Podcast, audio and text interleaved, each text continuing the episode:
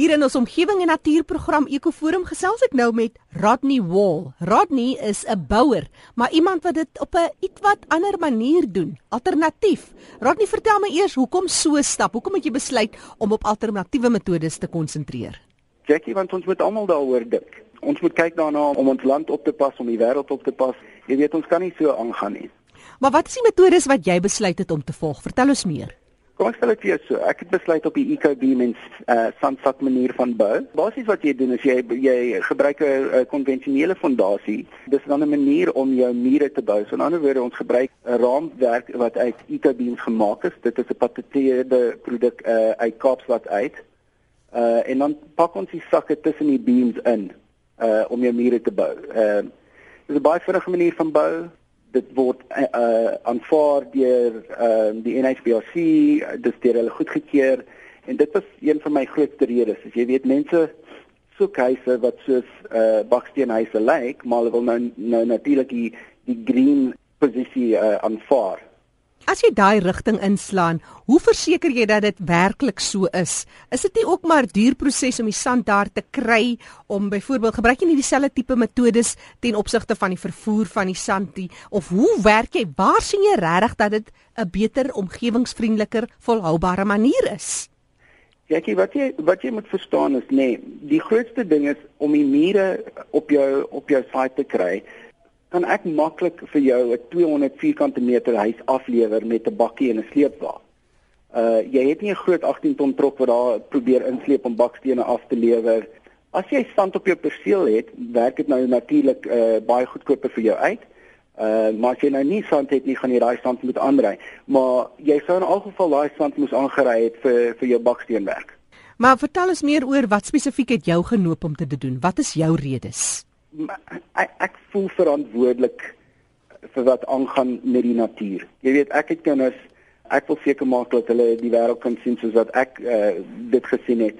En as ons nou aangaan soos wat ons aangaan, is ons besig om dit te verniel.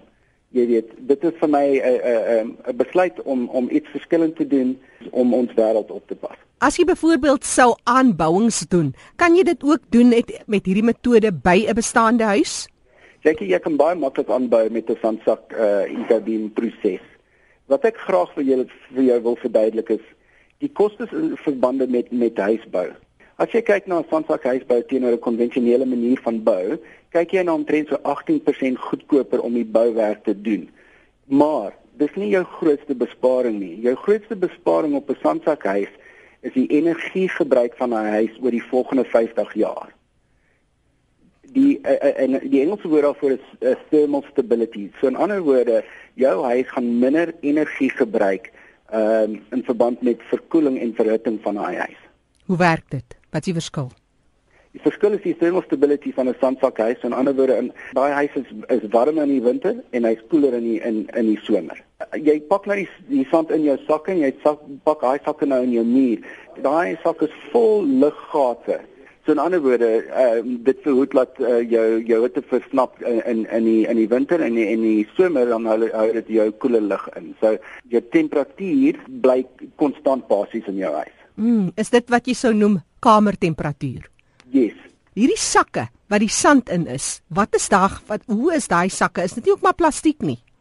Dis is 'n geotextile materiaal wat ons nou gebruik om daai sakke op te maak en dit lyk soos 'n kussensloop dis baie maklike manier om om die sand in die in die sak in te kry. Jy gebruik 'n ou 5 liter uh uh paintblik.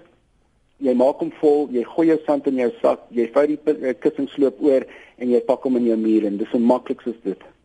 Is daar enige vakmanskap kan enige mens dit doen? Dis die grootste ding, Jackie. Jou vakmanskap om 'n sandsak huis te, uh, te bou. Het jy nie uh, jy het nie uh, uh, mense nodig wat weet hoe om te bou. Jy het een persoon op jou perseel nodig wat weet nou hoe om om jou squares te kry en daai tipe goed, maar die res van die werk kan deur mense gedoen word wat glad nie opgelei is nie. Vertel ons 'n bietjie meer oor die ontwikkelaar van hierdie tegnologie. Dit is 'n patenteerde produk wat deur 'n man in Kaapstad uitgedink het, 'n man met die naam van Mike Termeer. Sy redenasie was toe hy in Zimbabwe in die oorlog was, het hulle altyd agter sandsakke geskuil. Ja jy weet en en en ons gebruik sandsakke as wel as al vloedwaters is.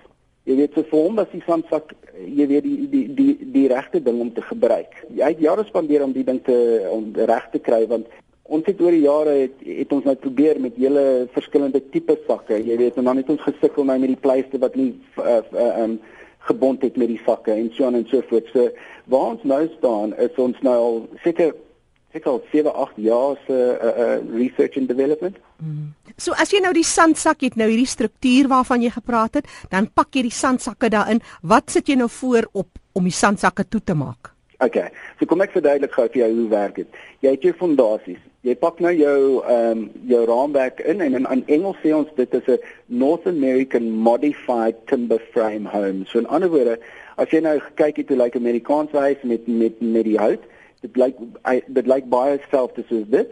En dan wat ons doen is ons pak nou sakke tussen daai 'n uh, 'n uh, uh, um, houtstruktuur in om jou mure nou vol te maak wat ons daarna doen is ons gebruik uh, of hoendersdraad of jakkalsdraad en ons span die hele huis toe met die jakkalsdraad en dan pleister ons nou deur daai jakkalsdraad.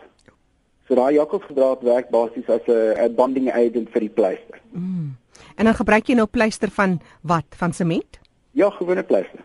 Mm. Daarna as jy klaar is met 'n sandsakhuis, gaan jy nie weet dis 'n sandsakhuis nie. Dit gaan presies dieselfde lyk as 'n konvensionele baksteenhuis wat gepleister is. So in so 'n huis het jy omtrent wat 'n tiende van die sement gebruik wat jy sou gebruik het of wat sou jy sê? Baie baie ja, seker 10% van 'n gewone huis se sement word gebruik. Hmm. Want die proses om sement te maak is natuurlik 'n baie harde een op die omgewing. Presies. Die ander ding wat ons nou ehm um, baie goed doen is ons skep nou werk vir mense. Mense word geleer hoe om hierdie metode gebruik om om huise te bou. Basies op site het jy nie glad nie elektroniese masjiene nodig om die huis te bou jy kan alles doen met 'n uh, uh, gewone hand tools. So ehm um, En dan die dak, uh, Rodney, wat doen jy met die dak is dan weer 'n gewone struktuur. Dis dis die grootste ding met sandsakhuisbou en dit ek, ek wil graag vir mense verduidelik. Hulle moet pas op vir mense wat hulle sê hulle kan tot en met 40% spaar uh, om 'n sandsakhuis te bou want dit is dit is glad nie reg nie. 'n Sandsakhuis die enigste ding wat verskil is die feit dat ek die mure uit sandsakke bou. Die res van jou huis is konvensioneel gebou. So in ander woorde, jou fondasies is konvensionele fondasies. Jou dak is 'n konvensionele dak. Ek kan jou spaar op jou mure bou. So ek kan 40% spaar op die mure wat nou 40% van jou totale bouwerk is. In ander woorde, dis hoekom ek sê ek kan tot en met 18% spaar. Hmm. Maar die groot besparing kom ook daarna die groot besparing kom daarna. Soos ek sê, jy gaan nou minder energie gebruik om jou temperatuur reg in jou huis te kry. Jy sit nie met probleme waar uh, um you have a uh, rising and settling damp in die mure.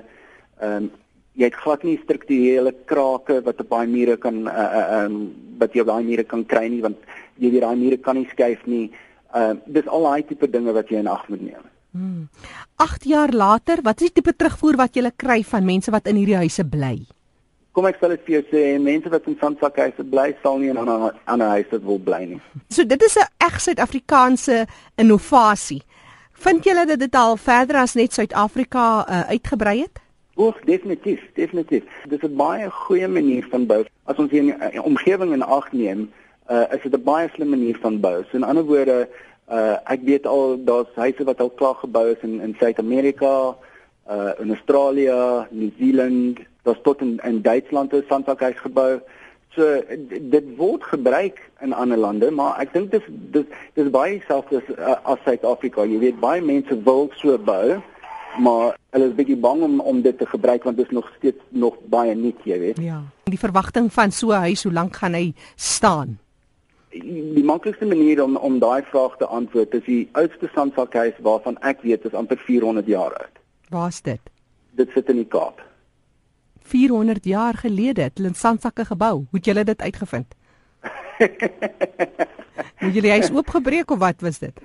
Weet jy wat nee, die die, die manier waarop ons wat ons nou gebruik om sandsakke te uh, waarmee ons sandsakke bou. Nou natuurlik nou heel verskillend soos wat hulle in die ou dae gebruik het. Maar sandsakke is al vir jare gebruik om om dinge te bou. Al wat Mike Termeer gedoen het is hy het nou hierdie prinsip gevat en hy het dit 'n uh, uh, bietjie aangepas om vir 'n konvensionele huis te te werk. Dit is Rodney Wall wat so lekker gesels oor sy groenbou metode, alternatiewe metode en dit alles 'n uh, nuwe energiedoeltreffende en omgewingsvriendelike tegnologie wat ingespan word deur ou tegnologie wat eintlik net verbeter word. Uh, is daar dalk 'n webtuiste wat mense meer kan oplees oor hierdie konsep, uh, Rodney? Yes, hulle is welkom om by op my webblad te draai te maak. Dit is uh, www.ecosteps.co.za. Ecosteps. Ecosteps ja, eco trappe. Mhm. Mm Uh en dan diegene van julle luisteraars wat uh, uh Facebook gebruik, is ek ek is ook ook op Facebook. Ek het 'n uh, uh, blad op Facebook en dit is dis baie maklik. Dis EcoSteps ZA. En vir die wat nie een van hierdie goed gebruik het, telefoonnommer 073 510 5533. Rodney Wall, groenbouer wat alternatiewe energieboumetodes inspan, net weer daai webtuiste gemaak het draai op www.ecosteps.co.za.